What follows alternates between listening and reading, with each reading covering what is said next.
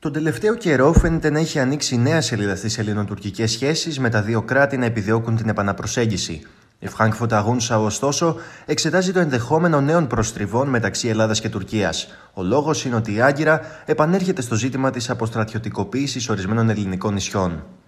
Στις 27 Δεκεμβρίου 2023, λίγες ημέρες μετά τη συνάντηση Μητσοτάκη και Ερντογάν στην Αθήνα, κατόπιν κοινοβουλευτικού ερωτήματος, ο Τούρκος Υπουργός Εξωτερικών Χακάν Φιντάν δήλωσε πως η παραβίαση του αποστρατιωτικοποιημένου καθεστώτος των νησιών αποτελεί σοβαρή απειλή για την ασφάλεια της Τουρκίας και της περιοχής. Κατά τον Τούρκο πολιτικό, τα κυριαρχικά δικαιώματα στο Αιγαίο δεν έχουν διασαφινιστεί οριστικώς.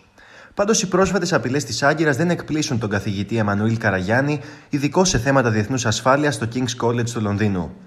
Οι στρατιωτικέ απειλές εναντίον των ελληνικών νησιών και το αίτημα του Ερντογάν για αναθεώρηση της συνθήκης της Λοζάνης δεν είναι τυχαίες. Αποτελούν αντιθέτως έκφραση μιας νέας τουρκικής εξωτερικής πολιτικής, στα πλαίσια της οποίας θα κορυφωθεί η πίεση προς την Ελλάδα.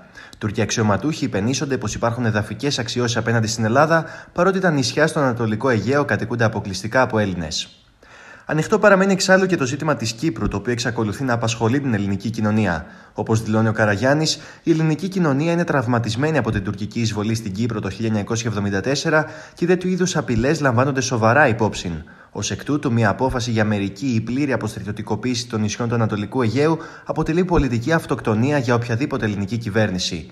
Επιπλέον, δεν είναι και σαφές το γιατί η Άγκυρα ζητά την αποστρατιωτικοποίηση των ελληνικών νησιών, δεδομένου ότι η Ελλάδα είναι μέλος του ΝΑΤΟ και δεν έχει καμία απολύτως εδαφική αξίωση απέναντι στην Τουρκία.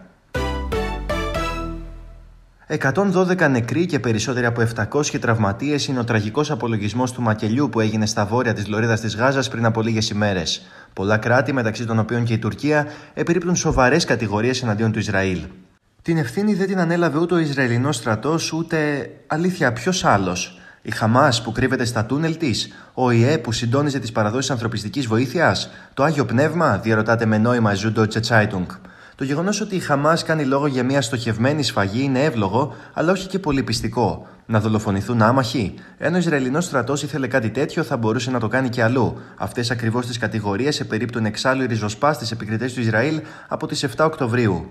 Πιο πιθανό φαίνεται το να έχασαν την ψυχραιμία τους οι στρατιώτες και να άρχισαν να πυροβολούν χωρίς να σκεφτούν τις ανθρώπινες ζωές. Τα όσα συνέβησαν θα έπρεπε να ερευνηθούν επί τόπου, όμως κάτι τέτοιο δεν πρόκειται να γίνει εν μέσω πολέμου και αργότερα η αναπαράσταση των γεγονότων θα είναι αδύνατη.